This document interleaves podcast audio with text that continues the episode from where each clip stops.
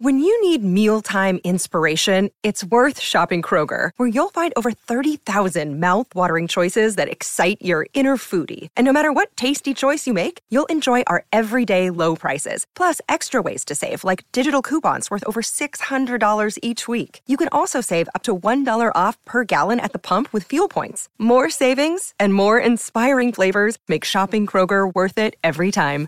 Kroger, fresh for everyone. Fuel restrictions apply. What are love languages?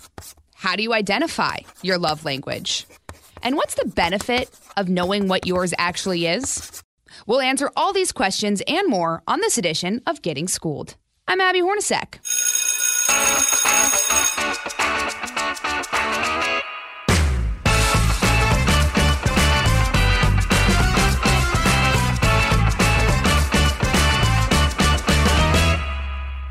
All right, it's the eve of Valentine's Day, and love is in the air. As Cupid gets out his bow, I'm here to help you out. Whether you're celebrating with a partner, friends, or maybe just indulging in a self care day, you might want to know a little bit about your love language. Well, what in the world is a love language? There are hundreds of online quizzes that can help you decipher not only how you receive love, but also how you display love. And now there's a point to all of this. If we know our love language, we can come up with solutions for how to nurture and evolve our relationships with others and ourselves. So, what external factors contribute to knowing your love language? How does your love language differ or relate to the way you display love to others? And what's the psychology behind all of this? Well, I'm in luck because here to talk me through all of this is psychotherapist and author Dr. Christy Overstreet. Dr. Christy, thanks so much for coming on. Thanks for having me. Oh my gosh! Well, I'm so excited to get this started. I um I actually had never heard a few years ago about love languages, and then I remember I was in this relationship, and it was my boyfriend at the time was like, "What's your love language?" And I was like, "I don't really know what my love language is." So that was kind of my first exposure. So let's just start out by going through what exactly is a love language. Sure. Well, love language, the most simple way to think of it, it's how we communicate love. And love can be abstract because how I like to feel love might be different than another person, how they want to feel love. And how I give love might be different than how somebody wants to receive. So it's putting more words in depth into our own personalized way that we like to receive love. Okay, so then we when we talk about compatibility, like we think about all right, well, do we align in our views? Do we align in our morals? But you know, it's kind of interesting. You don't really necessarily always think, do we align in the way that we give and receive love? Because how my partner might receive it or want it is different than what I want. So, what are the different ways that we can show love? Well, let's start out by identifying those five love languages that was developed by Dr. Gary Chapman a very long time ago and breaking these down. We just kind of think about which ones resonate most with you. We've got physical touch, acts of service, receiving gifts, quality time, and words of affirmation. And we can definitely break each of those down. But think about which one sticks out to you most dominantly because most of us like a little bit of all that, right? Mm. But there's that dominant one that sticks out more of how we really like to receive that love.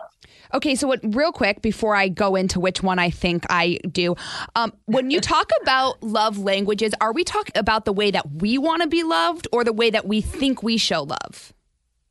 Well, it's how we want to feel love, how we experience love coming to us. And a lot of times we don't think about how we give it until we hear from our partners whether it's working or not working. I see. Okay, so just to recap, we have physical touch, acts of service, words of affirmation, quality time, and receiving gifts. Is that right? You got it. Okay, so personally, I think the reason that my boyfriend at the time asked me this, um, and I took it the way that he was saying, "How do I show love?" Because I'm not this I'm not super mushy. I don't, I feel like I struggle with giving words of affirmation. Now I feel like we're in a therapy session. So I hope my listeners just get a, a, a, look into my mind. Um, and I'll have, I'll have our team Venmo you for my fee, Dr. Christy. Um, so I think, uh, I show love with acts of service because I think that the most important thing that you can give someone is your time. Yes, so I hear you on that one. right? Or or quality time. So I guess those kind of go hand in hand is because for an act of service to happen, you have to give someone your time, but also you have quality time. So maybe we should break these down. Yeah, let's break them down and let's start with yours, that acts of service, because you're right. When you're doing that nice thing for that person you care about and you're helping them out, you are sacrificing some of your own personal time to do that act of service such as this maybe you're running an errand or you're helping out around the house or one of my favorite when someone stops and puts gas in my car takes mm. the trash out that i don't have to do right? Mm. and that act of service is taken away from their time or your time. That's different than the quality time. Because when we look at quality time it's where you're got one another's undivided attention. It means those cell phones are away no one's scrolling through instagram on no one's going on facebook you're just sitting there talking and possibly even making eye contact with one another. So that quality time is different than the time we may sacrifice to give that act of service. Oh, okay. That makes a lot more sense. And I think then I still think that maybe it's both for me, but quality time, I think because we all live such busy lives. Um, I think quality time is probably how I just, given the schedule that I have, maybe the way that I show that I care about someone is that I want to give you, you know, make room in this for you. But then that makes me sound a little conceited, right? Like it's like, oh, I'm so busy. I hopefully you, I can fit you into my schedule. That's not at all what I mean. But um, I think that's how I would want to be loved also. And like acts of service, driving to the airport, for instance. Like, you know, I might not say, hey, mm-hmm. I love you. Like you're this the, the best person of all time. Like they should hopefully know that. But if I want to go pick you up from the airport, I hope that you know I, I you can always count on me, sort of thing without asking me to do it. I love that example. I think that is a true testament of care. If someone's going to take and drive you to the airport and right? sacrifice that time and traffic, I mean that's that's big. Yeah. Okay. So then, how can your love languages be different depending on your relationship? And then, um, just to follow up on that, also, does your love language ever change depending on who you're with? It could, because we're continuing to change and evolve and who we are, even with the same person over many years, because as we change, the relationship dynamic changes. Or if it's with someone else, maybe something that wasn't as important for you is now more important for you because maybe you've dialed into something that you found about a need, want, or desire that you had. So it does change over time and with different people. Mm. That's interesting because if you truly care about someone, maybe you're not loving them in the way that they need to be loved. And it would be nice for you to show that true act of love by changing kind of the way that you give your own. So that's that's where that's probably the part of the key to a successful marriage, right? I mean, you you learn more about your partner and you kind of get stuck in your ways in, in some points. Um, and to that point, Dr. Chris, Christy, I think about if you start dating someone when you're young, or like let's say you're in college and you kind of grow up together, does that have any effect on the way that you develop your love language? Or is this something that we get from our parents or seeing our parents interact or how we're born and the conditions we're in when we're growing up? It's really all of those combined experiences because who you are as a kid growing up and that parent system, how they acted towards you, you know what happened when there was a crisis when there was a problem? Did you feel safe? Did you feel secure? Were you mm-hmm. told that you were loved or shown you were loved? That is going to help you develop around a certain type of love language when maybe you didn't get those needs met or that you went through some type of trauma or harm or addiction or all kind of things that happen within family systems that can affect maybe certain desires you have for that love language. And then as we grow up and get into our own experiences as young adults and into adulthood we start learning more about what our wants and needs and desires are, which then again hones in on those specific love languages again. And it's really interesting because when you have a safe, secure, healthy, more days than not relationship, you really get to figure out what means the most to me. And I care about this person, love them so much. I want to also show them love the way they want to receive it, which mm-hmm. causes us to get outside of ourselves and not make it about us and really serve and connect with the person we care about. And this could be a romantic partner, it could also be a friend or family member or someone you care about. Absolutely. That's a really good point because we don't just show love to someone who we're romantically involved with. There are a lot of people that both we receive love from and we give love to. So that's where it is important to understand too the way that you um, you're maybe understanding your own love languages. So do you think? Uh, first of all, I guess I should ask you how were the five love languages identified in the first place, and do you ever think that they should change or be updated? Well, I think as we continue to figure stuff out, there's always room and space to update. But as far as identifying on which ones resonate with you, you ask yourself a couple of questions because it's hard as an individual, especially depending on the relationship dynamic you're in, to say, how am I going to figure out what is important to me? So you can ask yourself just simple questions like, I feel most loved when someone does blank. That might be how they tell me how important I am to them. Maybe they give me a hug. Maybe they give me a special little gift. And then I feel best about my relationships when someone tells me they're proud of me, or maybe they invite me to spend time with them, or maybe they help out by running an errand. There's little things we can think about ourselves as it relates to other people to see what do we feel most love from. And looking at those five love languages, you can kind of go through those and pick it out. And again, we don't have to pick just one. Most of us are made different ones mean different things to us in a different amount, but there's typically one to two that are more dominant than the others. Mm. So, what I guess what is important about identifying your own love language when you enter, let's say, a romantic relationship? Well, it's our responsibility as we enter into that relationship to tell that person what our needs, wants, and desires are. It's up to us to figure out how we want to receive love, not them, because I do believe it's our personal responsibility how we show up in a relationship. We have to bring our half and we have to be our healthiest self. So when we know what love languages mean the most to us, and maybe that dominant one or that two that feels really good for us, why not make the relationship a lot easier by saying, Hey, I really like to receive physical touch, or I really like it when you tell me how much you care about me or when you put your phone down and spend time with me. It's almost like the easy button in some relationships because you're taking out all that guessing and it mm-hmm. shows that you have strength in yourself and you know who you are. I mean, and what a gift to give to that new partner. Totally. I mean, can I tell someone all five? Because all five sound really nice to me.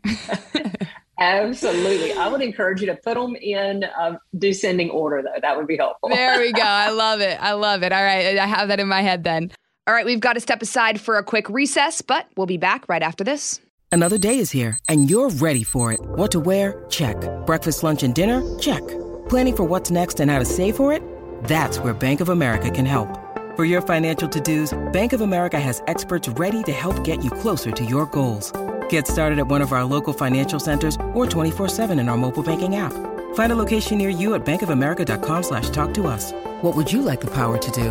Mobile banking requires downloading the app and is only available for select devices. Message and data rates may apply. Bank of America and a member FDIC. Uh, what's the psychology behind love language? I'm curious about this because you are a psychotherapist and you, you know, can kind of – look into someone's brain and how their like their behaviors and all of that. So how does that play into love languages? We want to feel safe and secure as humans and we want to know that we belong and are connected. And when we're safe and secure, we can be vulnerable. And we can be vulnerable, and we get to trust. And trust comes along with vulnerability.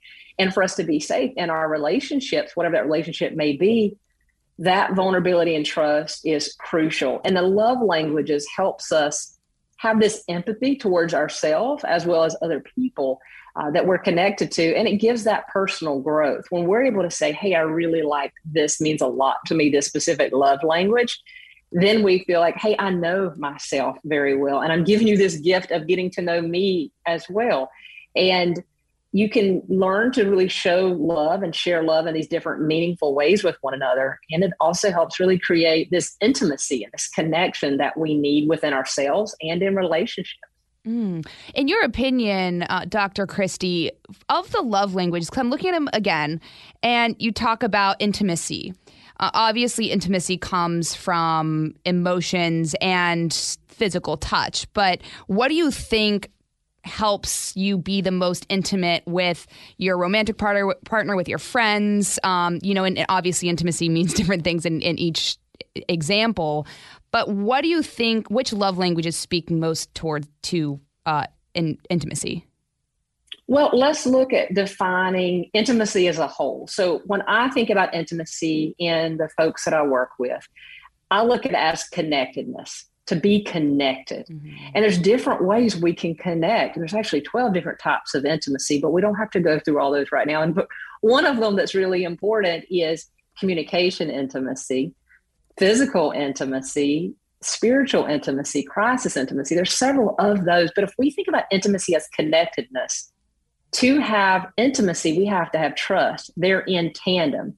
So each of these examples these love language all play into trust in some way or the other, whether it's physical touch, meaning when I go to give you a hug, if you push me away, my connection to you is going to go down. Therefore, my trust in you in this moment is going to go down.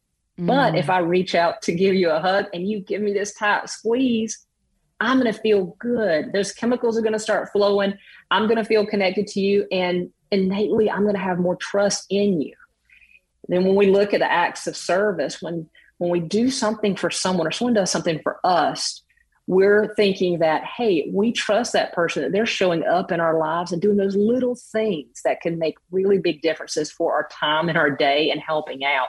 And it's the offer because acts of service, of course, we've got all the different examples, but it really means feeling love when someone offers to help you with something they know you need help with or to take things off your plate.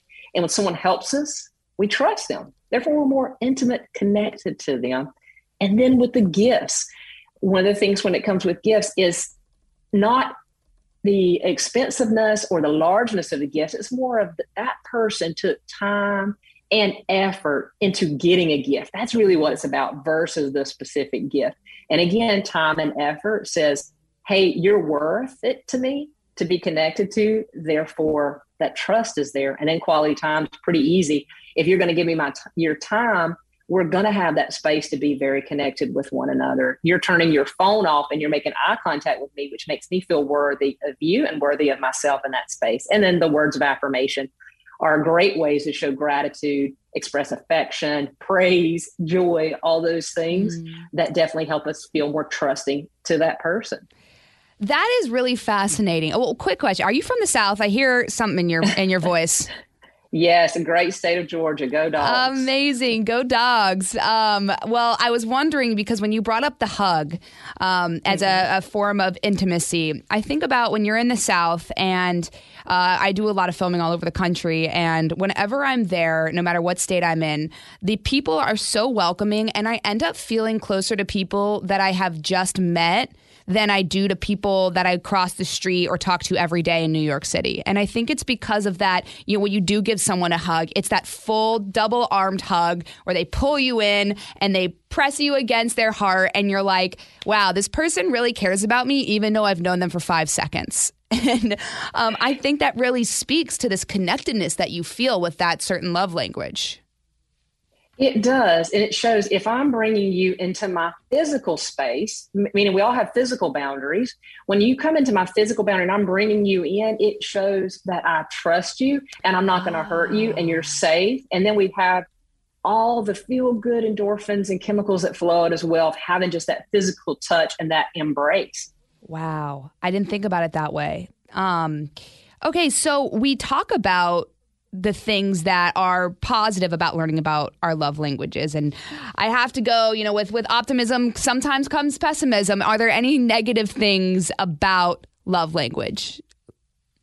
Well yeah it can definitely come up because if you're wanting a your, if your love language and your go-to let's just say physical intimacy or physical touch in some way and that can just be cuddling kissing hugging touchy feely stuff and you reach out and that person's not interested that's going to really hurt and it can cause you to start guess second guessing yourself say maybe i didn't need to do that or what's wrong with me mm. am i doing something wrong and you could definitely have a really big miss on that and then with the acts of service what if acts of service is really important to you and the person that you care about refuses to help out right uh. you've got a ah. thousand things going on and they're like hey yeah no i'm just i got stuff to do too you you got to deal with this yourself that's going to hurt your heart because the way you needed to receive love was not given to you. So it can really blow up in your face if you're in a relationship or a friendship or family ship where there's not ha- you don't have an understanding of one another's love languages and those needs. That's just a couple of examples. Mm.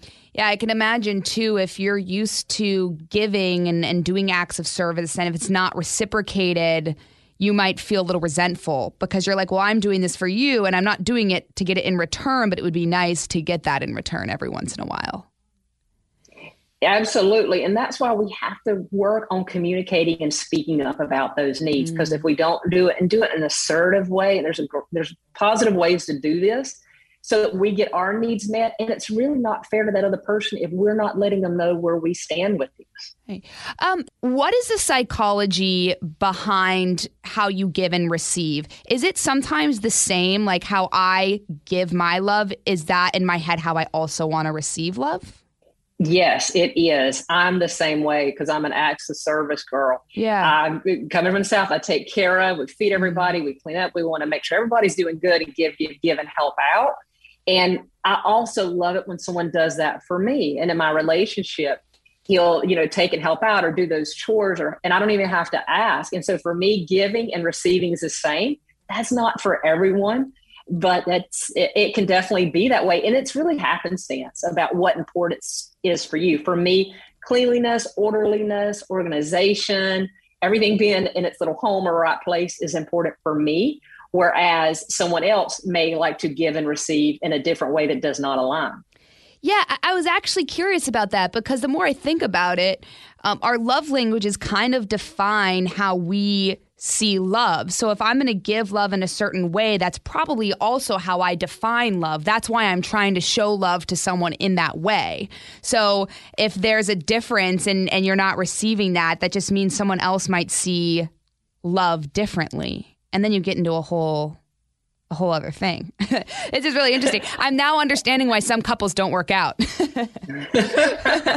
yeah, that's exactly it. And it is possible for people to connect, but you have to understand each individual's love language, the dominant one, and then be able to talk about it and then make a commitment to grow and collaborate together if you want it to work out. And that means both people will have to commit to doing the work to make that happen. Mm-hmm. What uh, would you say are the most common love languages?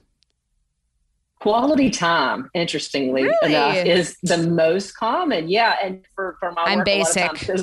Yeah, well, physical you and I both. is important too.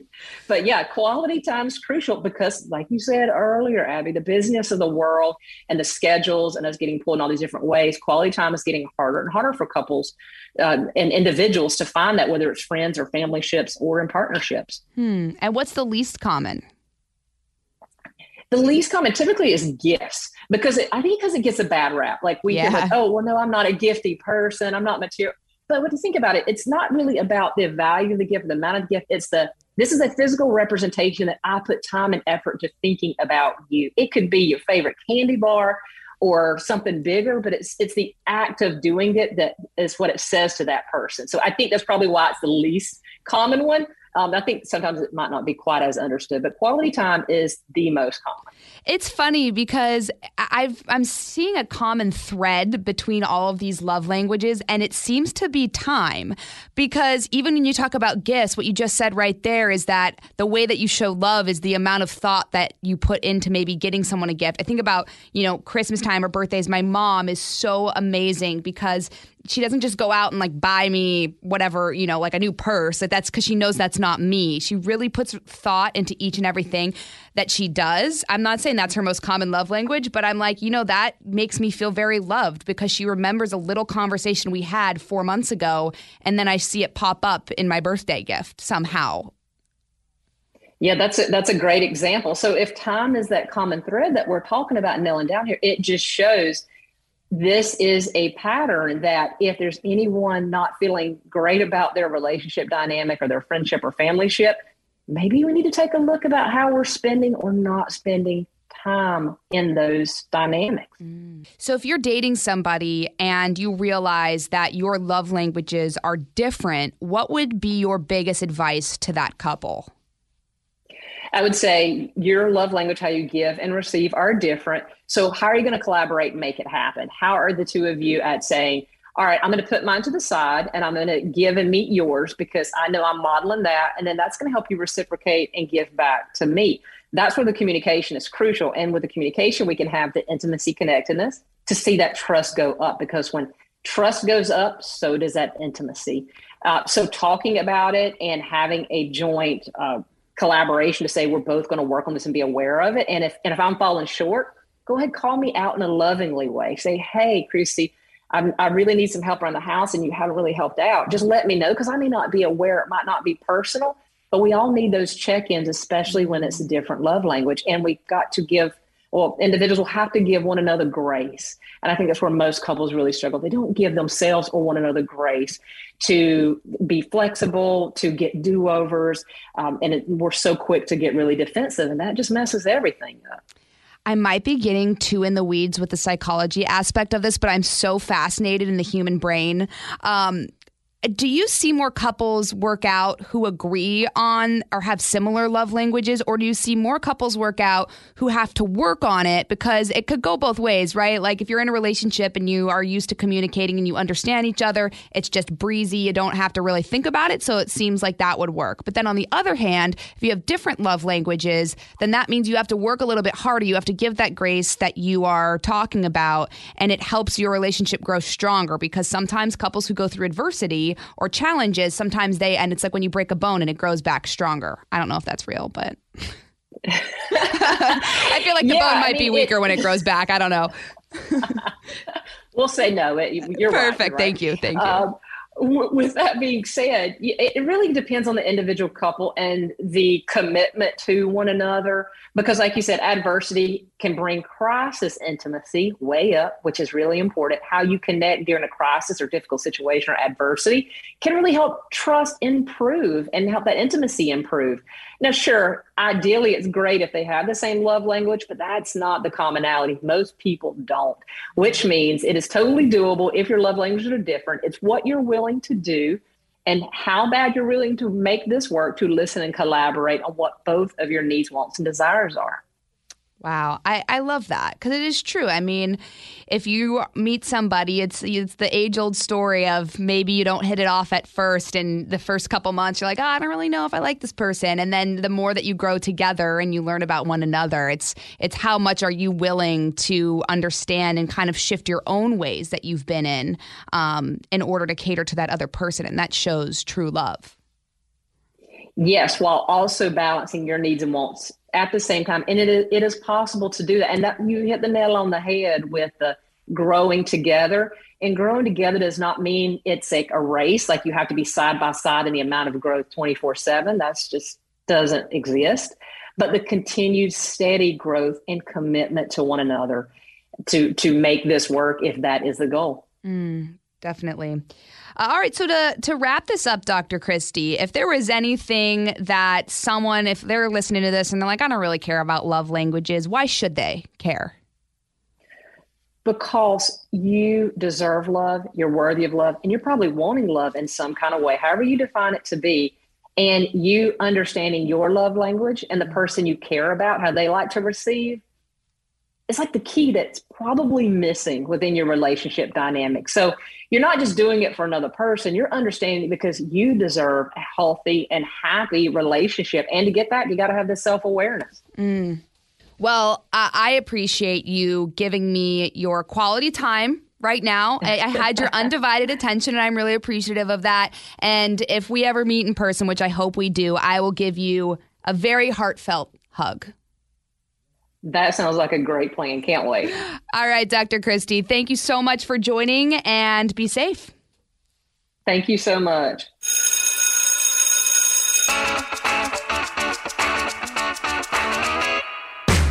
All right, if you missed anything from class, these are my office hours, and here are some top takeaways about love languages.